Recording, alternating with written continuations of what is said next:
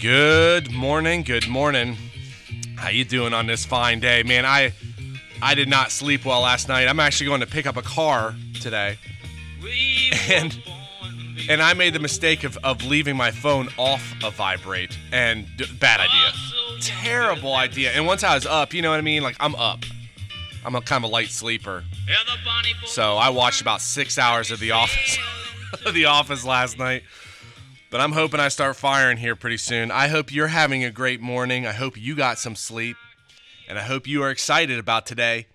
But I wanted to kind of just bounce around really quickly and go over 1 John chapter 3, which talks about the new commandments. There were the old commandments that were written on tablets of stone, which were the 10 commandments. And now we have the new commandments that are written on our hearts. Jesus Christ died that he could end those commandments. He died for the law, that we are no longer judged by the law, but are past judgment.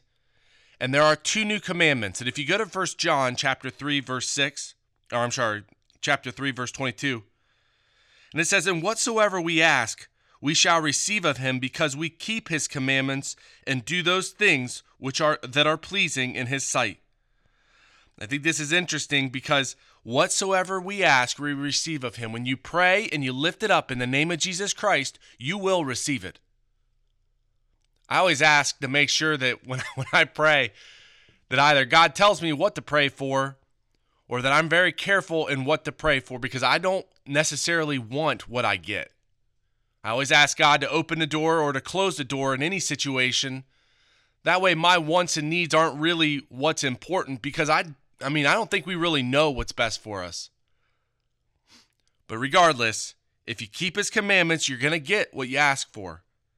In verse 23, and this is his commandment that we should believe on the name of his son, Jesus Christ. The first commandment is to believe in the name of Jesus Christ, believe on his son, and love one another as he gave us commandment loving one another. That's the other thing. I think there's a verse in here talks about how all the commandments are are easily summed up in loving your brethren, but you are to love one another. Believe on the name of Jesus Christ and love one another. Verse 24, and he that keepeth his commandments, he dwelleth or abideth in him, and he in him. And hereby we know that he abideth in us by the Holy Spirit or the new spiritual nature which he hath gave us. When you dwell and abide in the commandments of God, the Holy Spirit dwells in you and Jesus Christ abides in you. Now, you can't change that you're righteous. You are born out from the origins of God, you are past judgment.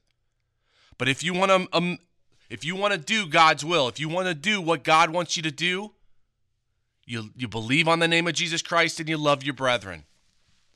And I want to go over this really quick. If you go to verse 18, it says, My little children, and that, that's a term of endearment, my little children, let us not love in the spoken word, neither in tongue, but in deed, and that's works or labors, and the truth.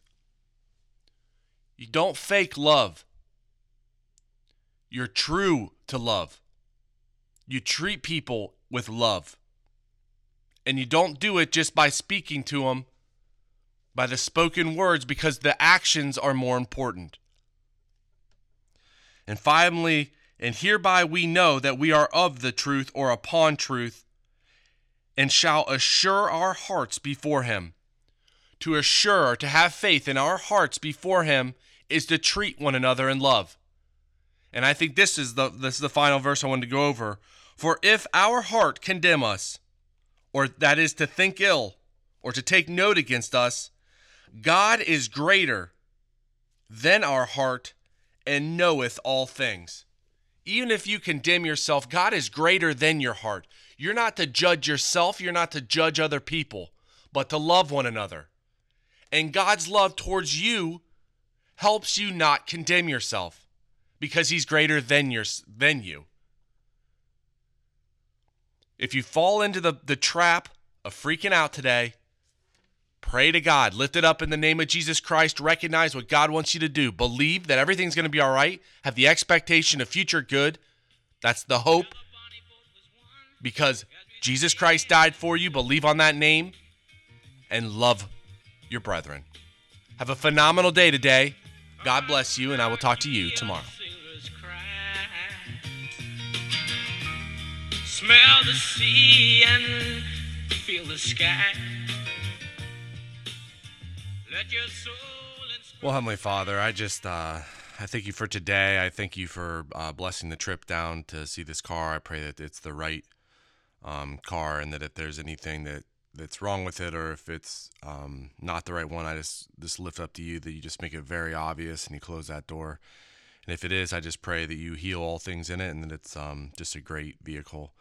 I thank you again for my family and just who they are and what we're um, trying to build here. And I'm very grateful for uh, my brother and kind of our conversation yesterday and kind of getting me back um, to a good place. And uh, I just thank you for the abundance and the increase that you've provided. And I pray for the show that's that's upcoming that it's a blessing and um, that we can pay back everything that we spent and that we can increase and I pray for the uh, just the health and the safety of our employees and everybody that works with us, and for all of our um, customers. And I lift everything up to you today in the name of my Lord and Savior Christ Jesus.